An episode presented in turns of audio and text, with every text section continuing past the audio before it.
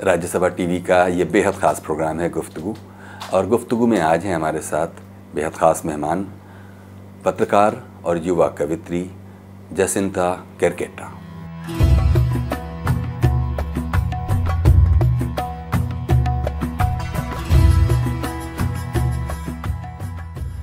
जसिंता केरकेट्टा। युवा पत्रकार और कवित्री जसिंता केरकेट्टा का जन्म झारखंड के उरांव आदिवासी समुदाय में हुआ। जसिंता का पालन पोषण एक बेहद गरीब आदिवासी परिवार में हुआ। कभी बाज़ार में इमली बेचकर गुजारा करने वाली जसिंता केरकेट्टा आज कई दूसरे देशों में लेक्चर देती हैं और वर्कशॉप्स कराती हैं। अपनी कविताओं और लेखों से भारत ही नहीं, दुनिया के कई हिस्सों में चर्चित हो चुकी जसिंता का रुझान स्कूली दिलों से ही कविता की तरफ़ होने लगा। और जसिंता कैरकेटा अपने छोटे से कविताओं के संसार में आदिवासी समाज की अस्मिता की खोज करने लगी।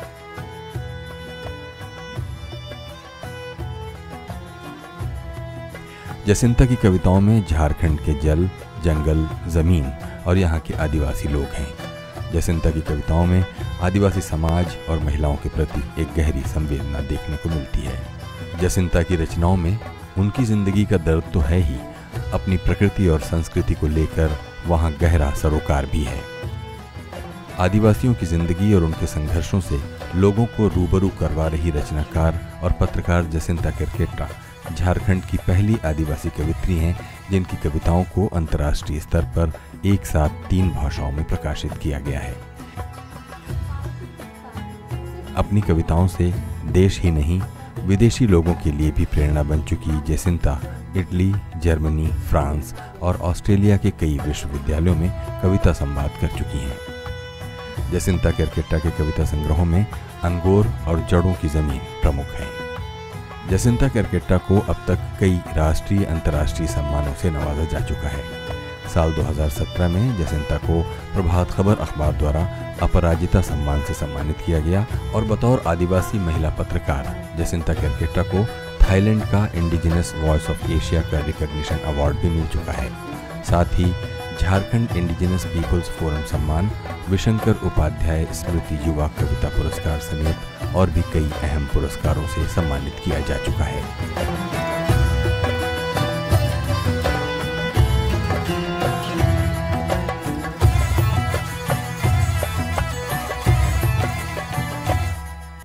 जसंता करकट्टा के साथ बातों का ये सिलसिला शुरू करें, उससे पहले आइए सुनते हैं उनकी कुछ कविताएँ। ओ शहर, भागते हुए छोड़कर अपना घर, पुआल, मिट्टी और खपरे पूछते हैं अक्सर, ओ शहर, क्या तुम कभी उजड़ते हो किसी विकास के नाम पर? दूसरी कविता, नदी, पहाड़ और बाज़ार। गाँव में वो दिन था, एतवार। मैं नन्ही पीढ़ी का हाथ थाम निकल गई बाज़ार। सूखे दरख्तों के बीच देख एक पतली पगडंडी, मैंने नन्ही पीढ़ी से कहा, देखो, यही थी कभी गाँव की नदी। आगे देख ज़मीन पर बड़ी सी दरार, मैंने कहा, इसी में समा गए सारे पहाड़। अचानक वो सहम के लिपट गई मुझसे। सामने दूर तक फैला था भयावह कब्रिस्तान। मैंने कहा, देख रही हो इसे? यहीं थे कभी तुम्हारे पूर्वजों के खलिहान। नन्ही पीढ़ी दौड़ी, हम आ गए बाज़ार। क्या क्या लेना है? पूछने लगा दुकानदार। भैया, थोड़ी बारिश, थोड़ी गीली मिट्टी, एक बोतल नदी, वो डिब्बा बंद पहाड़, उधर दीवार पर टंगी एक प्रकृति भी दे दो। और ये बारिश इतनी महँगी क्यों? दुकानदार बोला, ये नमी यहाँ की नहीं, दूसरे ग्रह से आई है मंदी है, छटाक भर मंगाई है। पैसे निकालने साड़ी की कोर टटोली, चौंकी, देखा आंचल की गांठ में रुपयों की जगह पूरा वजूद मुड़ा पड़ा था। किसी ने नहीं देखा मुझे जब आँगन की मिट्टी को सीमेंट का कवच पहनाया गया। मैं मिट्टी को समझाता रहा, मज़बूत नींव के लिए ज़रूरी है उसका मरना। मगर मैंने देखा एक एक कर फूलों को भी मरते हुए। उस दिन से मधुमक्खियों ने छोड़ दिया मेरे आँगन में उठना बैठना। चिड़ियों ने भी मुँह फेर लिया मुझसे। बारिश और हवा भी हंसती नहीं अब खुलकर। अब आँगन में सिर्फ़ सन्नाटा, धूप सेकने आता है और इसे उनकी नियति बताता रहता है। मैंने फूलों के साथ साथ उस दिन मधुमक्खियों, चिड़ियों की भी हत्या की। मिट्टी, बारिश और हवा को तड़पाया। किसी ने नहीं देखा मुझे। सिर्फ़ मेरे हाथों की सफ़ाई जानती है, मेरे गुनाह कितने बड़े हैं। गिलहरी गिलहरी की तरह है, तितली तितली की तरह है, सिर्फ़ आदमी आदमी की तरह हो जाने की कोशिश में घुट रहा है। कब्र। ढेर लगा दी गई मिट्टी अपने गड्ढों से पूछ रही, तुम्हारी गहराई, लंबाई, चौड़ाई क्यों बढ़ती जा रही है दिनों दिन? गड्ढा आह भर कर बताता, खोद रहे हैं वे धीरे धीरे अपनी पूरी नस्ल की कब्र। खिड़की। जब हो जाती हूँ परेशान, उठती हूँ और बहुत दिनों से बंद पड़ी खिड़कियों को खोल देती हूँ, फिर हटाने लगती हूँ, उस पर पड़ गई मकड़ी की जाली। यह खिड़की सिखाती है मुझे अंदर रहते हुए कैसे देखा जाता है बाहर? हाफती मशीनें। मशीनें पेड़ों को उखाड़ चुकने के बाद हाँपती हैं। अब हाँपती मशीनें ढूंढती हैं, कहीं कोई पेड़ की छाह।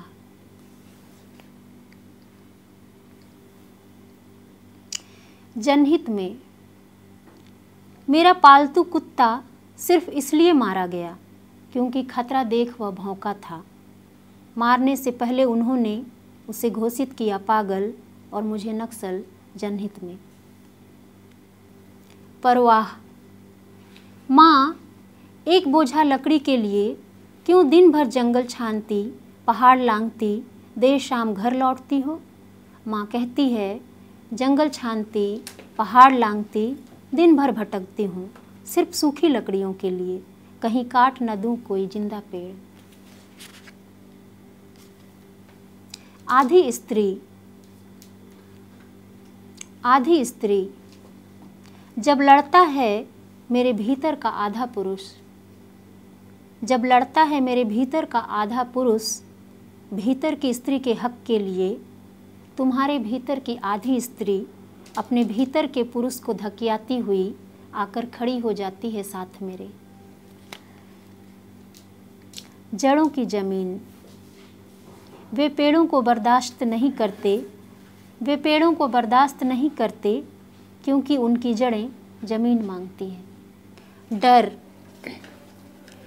स्त्रियाँ बच्चे के रूप में शक्तियों को जन्म देती हैं। अपना खून दूध में बदल कर पिलाती हैं, ताकि वे जीवन में कुछ नया, सुंदर, पवित्र पैदा कर सकें। शक्तियाँ बड़ी होती हैं, ताकतवर होती हैं और सबसे पहले स्त्रियों को ख़त्म करना चाहती हैं। कुछ पैदा न कर पाने का डर, पृथ्वी पर डर के सिवा और कुछ पैदा नहीं कर पाता। मातृभाषा की मौत। माँ के मुँह में ही मातृभाषा को कैद कर दिया गया और बच्चे उसकी रिहाई की मांग करते करते बड़े हो गए। माँ के मुँह में ही मातृभाषा को कैद कर दिया गया और बच्चे उसकी रिहाई की मांग करते करते बड़े हो गए। मातृभाषा खुद नहीं मरी थी, उसे मारा गया था, पर माँ यह कभी न जान सकी। रोटियों के सपने दिखाने वाली संभावनाओं के आगे अपने बच्चों के लिए उसने भिज लिए थे अपने दांत और उन निवालों के सपनों के नीचे दब गई थी मातृभाषा। माँ को लगता है आज भी एक दुर्घटना थी मातृभाषा की मौत। महुआ चकित है। धूप भी चुन रही है महुआ साथ साथ जवनी की माँ थकती नहीं, चुनती है महुआ शाम तक। धूप भी चुन रही है महुआ साथ साथ जवनी की माँ थकती नहीं, चुनती है महुआ शाम तक। थोड़ा थोड़ा हुलक कर देख रहे डालियों में फंसे अधखिले दूसरे महुए भी। धीरे से ठेल देगी रात जिन्हें धरती की ओर। कैसे जवनी की माँ पहचानती है अपने गाछ के हर एक महुए को। हर कोई चुन रहा है गाँव में अपने गाछ का महुआ। नहीं है कोई ललचाई आँखें वहाँ। गाछों के नीचे पसरी छाह में सुस्ता रहा बेपरवाह महुआ। महुआ चकित है बाज़ार आकर महुआ चकित है बाज़ार आकर, कैसे कोई आदमी महुआ पीकर उठा ले जाता है किसी भी घर की, बाज़ार से लौटती किसी चंपा, चंदा, फूलों या महुआ को? अंगूर। शहर का अंगार जलता है, जलाता है, फिर राख हो जाता है। गाँव के अंगूर एक चूल्हे से जाते हैं दूसरे चूल्हे तक। और सभी चूल्हे सुलग उठते हैं। बहुत बहुत स्वागत है जसिंता हमको बताइए कि आपका जन्म कहाँ हुआ है? मेरा जन्म पश्चिमी सिंहभूम ज़िले के झार मनोहरपुर ब्लॉक में एक छोटा सा गाँव है खुदपोस। तो मेरा जन्म वहीं हुआ किस तरह का परिवार है आपका और आप किस समुदाय से आती हैं? मैं उरांव आदिवासी समुदाय से हूँ और अ, मेरे पिताजी बहुत शुरू में पुलिस में थे और बाद में उन्होंने नौकरी छोड़ दी। वहाँ आदिवासी और गैर आदिवासी को लेके बहुत ज़्यादा भेदभाव था और मेरे पिताजी हमेशा घूस के खिलाफ थे और चूँकि वो खिलाड़ी थे एथलेटिक्स से पुलिस में गए थे तो वहाँ पे वो सरवाइव नहीं कर पाए और बाद में वो नौकरी छो, छोड़ के मतलब गाँव वापस आ गए और अभी गाँव में ही रहते हैं। माँ मेरी गाँव में ही रहती है, लेकिन मनहरपुर एकदम झारखंड और उड़ीसा बॉर्डर में है। तो मेरी मम्मी सब्ज़ी बेचने वो रौल किला अक्सर वो जाती रहती हैं और जब खेती का टाइम होता है तो फिर वो सब्ज़ी बेचना बंद करती हैं। तो वो काम करती हैं। मेरे दो बड़े भाई हैं, वो गुजरात में जाकर मजदूरी करते थे और तो अभी भी करते हैं आना जाना उनका लगा रहता है। और दो छोटी बहनें हैं, जिनको मैंने लाके जब मैंने पढ़ाई ख़त्म किया और जब मैं रांची में आके कुछ छोटा मोटा काम करने लगी तो दोनों बहनों को लाके साथ में हम साथ में थे और फिर उनकी पढ़ाई अ, मतलब मैंने उनको सपोर्ट किया और फिर हम तीनों बहन इधर ही रह के हमने पढ़ाई किया। आपने क्या पढ़ाई की?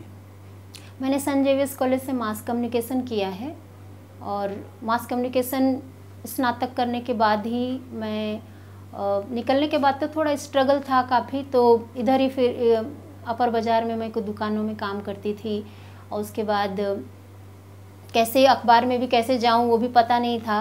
तो दुकानों से काम करना शुरू किया था और किस दुकान में काम कर रही थी? नाम तो नहीं याद है बट कंसल्ट किस तरह का काम था? मतलब रिसेप्शन में बैठना था हम्म। और आ, अम, क्या बोलते हैं वो जो अग- अग्निशामक यंत्र है हाँ, हाँ। तो उसमें मुझको कुछ कमीशन सौ डेढ़ सौ रुपया मिलता था तो मैं उसका भी मार्केटिंग करती थी घूमती थी और घरों में बताती थी या कॉन्वेंट वगैरह में जाके। हम्म। फिर उसके बाद फिर मैं पत्रकारिता में फिर आए अ, मैं आई। तो अ, ये सारा वो करते करते अ, मेरी बीच की बहन ने बीएड कंप्लीट किया और अभी वो उसकी शादी हो गई है और अभी वो स्कूल में पढ़ाने का काम कर रही है। और सबसे छोटी बहन अभी जेपीएससी का तैयारी कर रही है। आप रांची कब आई दो हज़ार तीन में मैं रांची आई थी हम्म। और पहले तो मेरा मन था कि मैं यहाँ पे आके मतलब साइंस लेकर पढ़ूँ क्योंकि स्कूल में जब मैं फ़र्स्ट सेकंड थर्ड ऐसे हम दो तीन लड़कियों में हमेशा कंपटीशन होता था तो मुझे लगा कि वो जब डॉक्टर इंजीनियर बन रही हैं तो स्कूल के बाद भी वो कंपटीशन था कि मुझे लग रहा था मैं कैसे आर्ट्स ले सकती हूँ हम्म।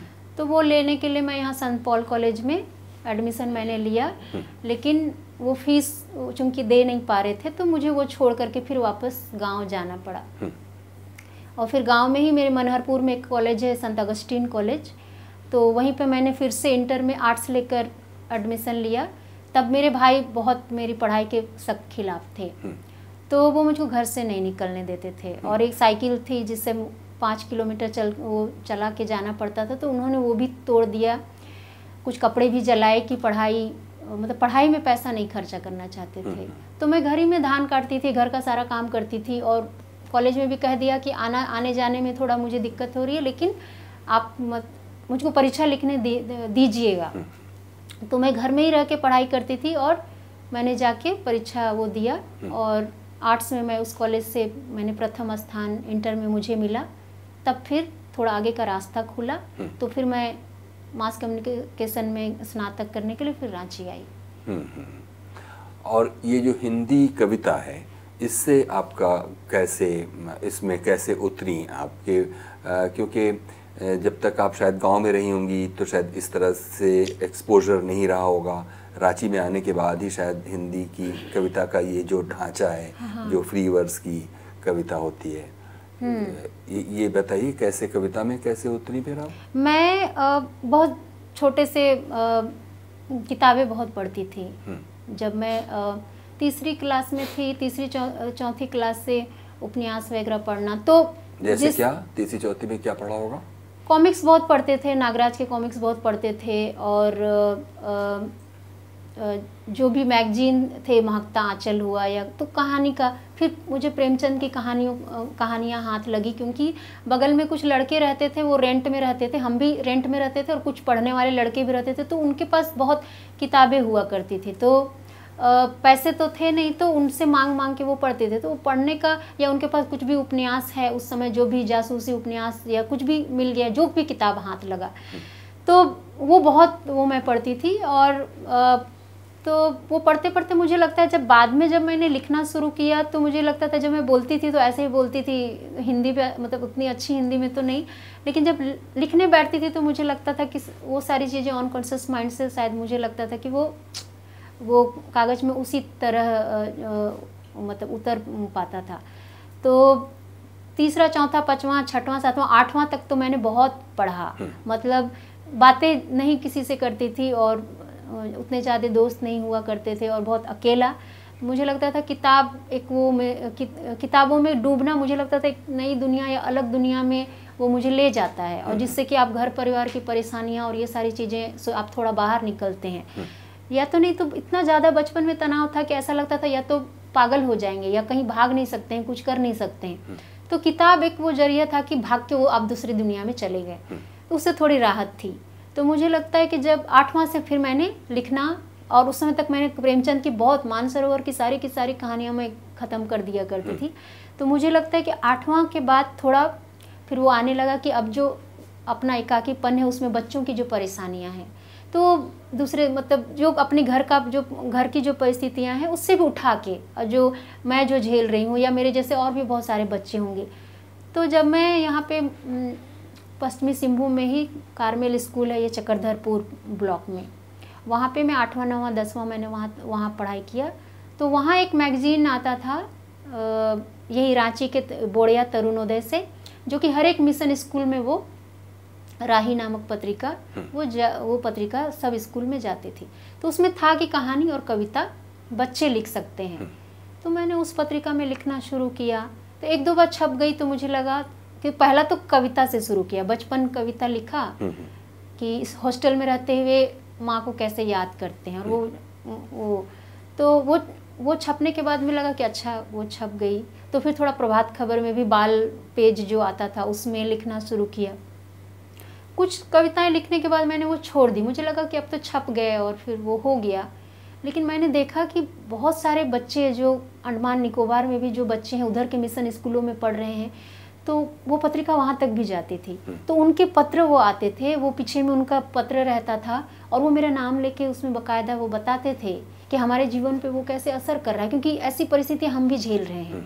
तो मुझे लगने लगा कि ये एक लिखने से मतलब मैं जहाँ जहाँ तक नहीं पहुँच सकती हूँ ये लिखने से वो मेरी बातें जा सकती हैं और हम किस तरह से वो लिखने से जुड़ रहे हैं कि हम मेरा बचपना उसका बचपना ऐसा शेयर हो रहा है और थोड़ा मदद मिल रहा है हम्म। और तब मुझे लगने लगा कि मतलब एक अच्छी दोस्ती बन रही है वो ये पत्र कौन सा साल रहा होगा? ये 2000 उन्नीस सौ निन्यानवे। हम्म। उन्नीस सौ निन्यानवे की बात है। हम्म। तो उसी समय से मैंने लिखना शुरू किया। और कुछ कुछ पत्र मित्र भी बनने लगे पेन फ्रेंड बनने लगे जो कि मेरे लिए एकदम मतलब इतनी अनोखी बात थी कि जिसको मैंने कभी नहीं देखा है। और पत्र के ज़रिए दो साल चार साल पाँच साल तक मित्रता है। और वो बहुत अच्छी मित्रता है, है। जिसमें आप जीवन शेयर कर रहे हैं अपनी परेशानियाँ बता रहे हैं और बहुत तो ये सारी चीज़ों ने मुझे बाद में कंटिन्यूसली लिखने के लिए वो वो प्रोत्साहित किया कि आ, मतलब मैं लिखना तो कभी नहीं छोड़ूँगी हम्म। तो उसके बाद से उन्नीस सौ निन्यानवे के बाद से पाँच छः सात साल तक तो मतलब स्नातक तक मैं कहानियाँ उस मैगजीन में चाहे दूसरे भी मैगजीनों में कोशिश करने लगी वहाँ भी लिखने लगी। फिर प्रभात खबर का उस समय यूथ प्लस आता एक पेज आता था युवाओं के लिए। उसमें लिखना शुरू किया। कहानियाँ तब लिखती थी। हम्म। और कविताएँ थोड़ा कम हो गई थी।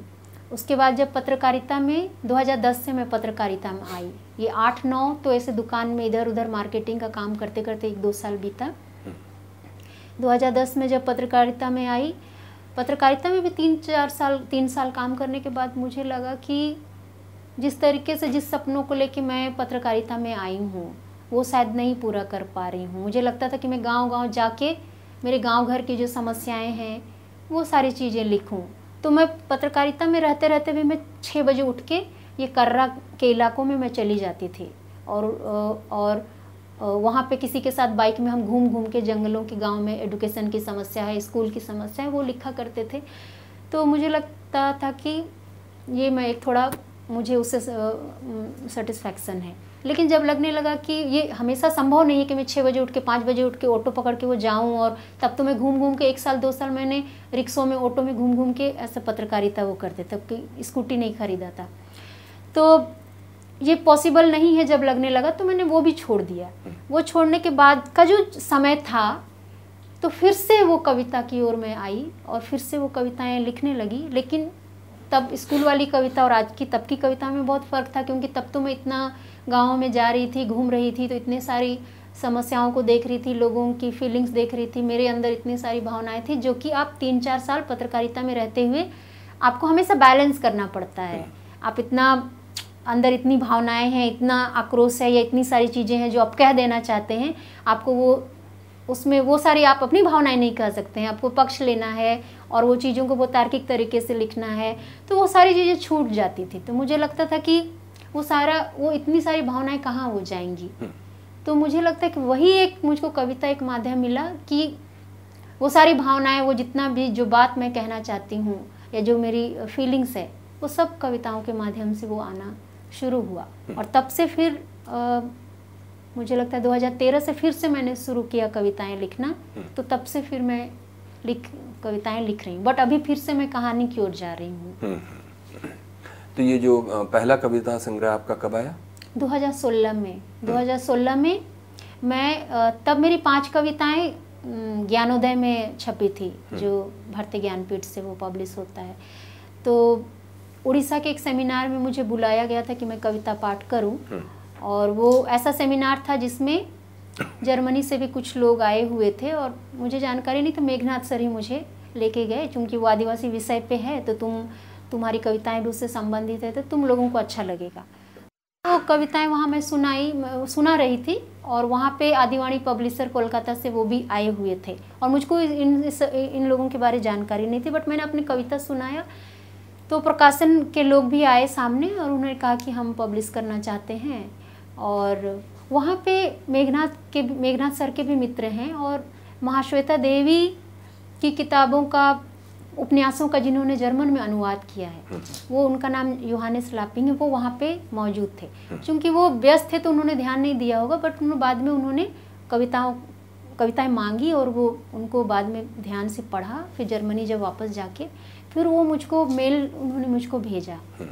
कि मैं इंडिया आता जाता रहता हूँ उड़ीसा से मेरा बहुत लगाव है हमेशा आना जाना हुआ है और डॉक्यूमेंट्री के माध्यम से ही मैंने आदिवासी मुद्दों को देखा है हम्म। लेकिन ये जो दिल का मामला है और वो जो उनकी जो भावनाएँ हैं ये जो ये सारी पीछे की चीज़ें वो मैं इतने सालों से वो छूट गया था हम्म। और वो कविताओं के ज़रिए वो मैं महसूस कर पा रहा हूँ और कहा कि मैं जब मेरी माँ मृत्यु सया में थी तब मैं रोया था हम्म। और शायद ये ये ये मामला है जब कविताएँ पढ़ के मैं रो रहा हूँ हम्म।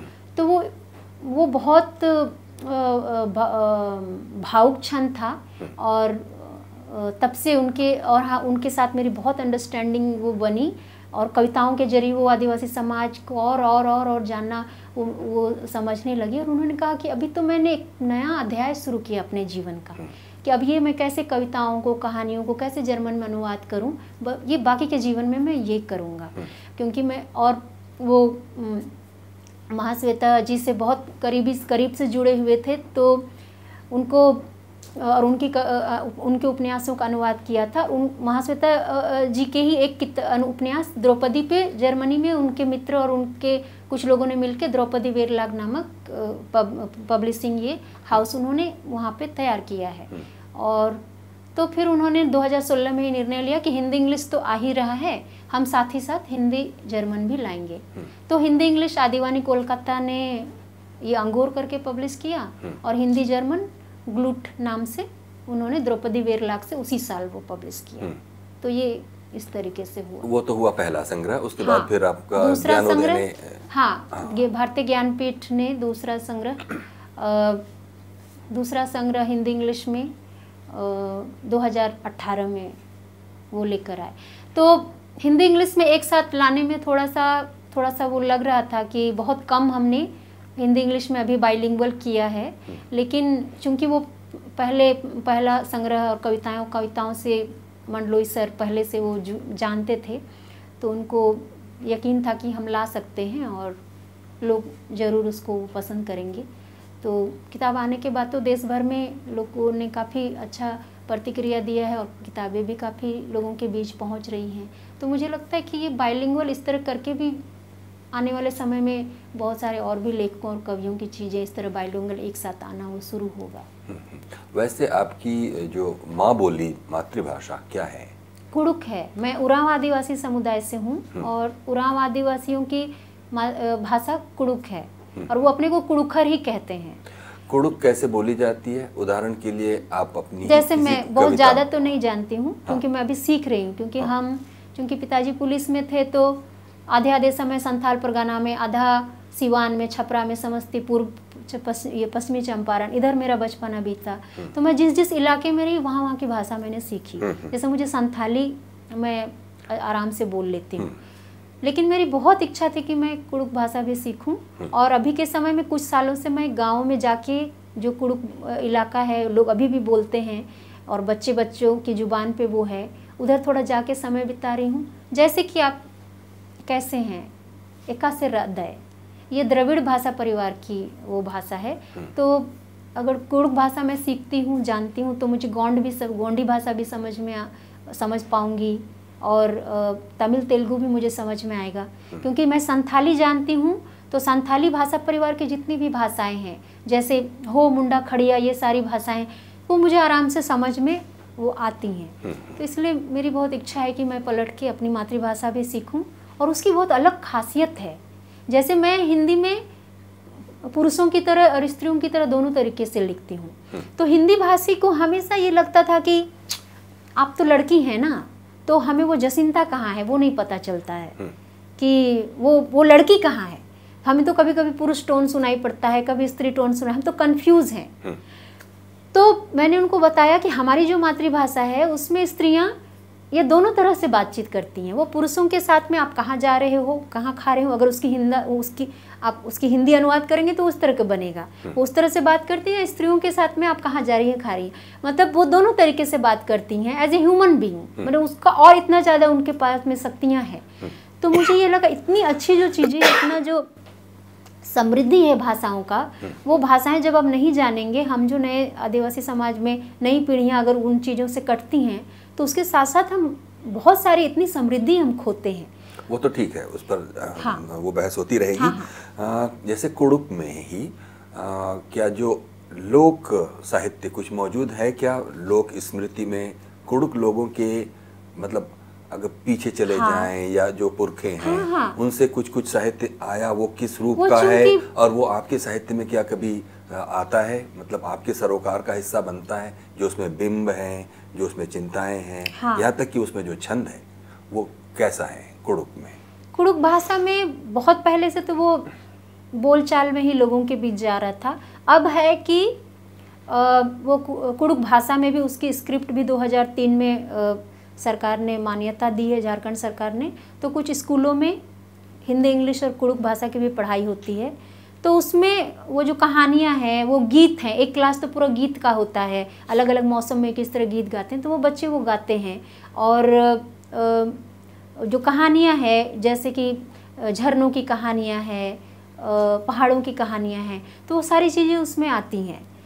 तो आपको मेरा हाँ, हाँ कुछ अब बात पूरी कर रही कर तो रही। मुझे लगता है कि वो चूँकि मेरा बचपना इतना गाँव से भी जंगल पहाड़ों से इतना ज़्यादा मैं कनेक्टेड हूँ तो हिंदी हिंदी के शब्द मैं इस्तेमाल करती हूँ लेकिन बहुत सारे शब्द जो जैसे अंगोर अंगोर का कई लोग पूछते हैं कि इसका क्या मतलब है।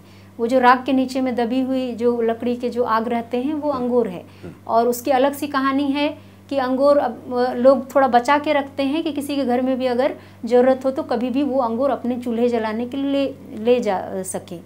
खुद, लेकिन जिस कुड़ुक में जिन चीज़ों की बात आपने की, चाहे किसी भी तरह की कविताएँ या कहानियाँ, मुहावरे हों, उनको लेकर आपके मन में कोई प्रेम है कि जो आपकी मातृभाषा है, उसमें जो साहित्य ना भी कही है, जो भी एक धारा चली आ रही है कहने सुनने की, उसको लेकर आपका कैसा रवैया क्या है? मतलब उसकी तरफ़ आप किस दृष्टि से देखती हैं?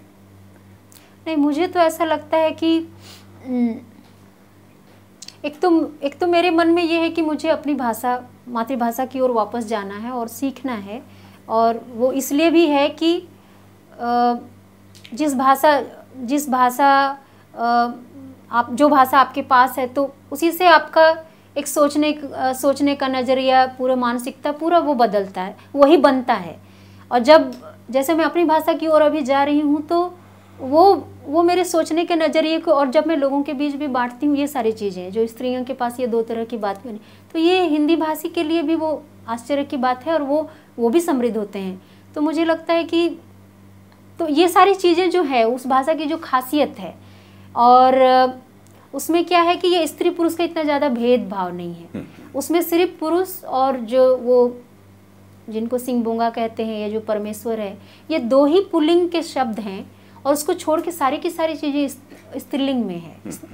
तो ये बहुत सारी चीज़ें हैं जो खूबियाँ हैं जो मुझको बहुत आकर्षित करती हैं और मुझे लगता है है कि जितना मैं और गहराई से जा पाऊँ, वो सारी चीज़ें बाद के समय में, साहित्य में, कविताओं में वो निकल के आएगा तो उससे हिंदी भी समृद्ध होगा हम्म। और आखिर में आपसे ये पूछता हूँ कि ये जो आपकी दो कविता संग्रह, और अभी बहुत कुछ ऐसा होगा जो अनछपा होगा, और हर रोज़ कुछ ना कुछ रचा ही जाता रहता है कविता के रूप में या कहानी के या किसी और आपकी ओर से। वो कौन सी चिंताएँ हैं जिनको आप अपनी इन रचनाओं में समेटे बिना एक बेचैनी आपको रहती है? वो कौन सी बातें हैं जिसको आप कविता की कहानी के माध्यम से कह रही हैं? एक तो सबसे बड़ी चिंता मेरी यही रहती है कि आदिवासी समाज पे बहुत लिखा पढ़ा जा रहा है।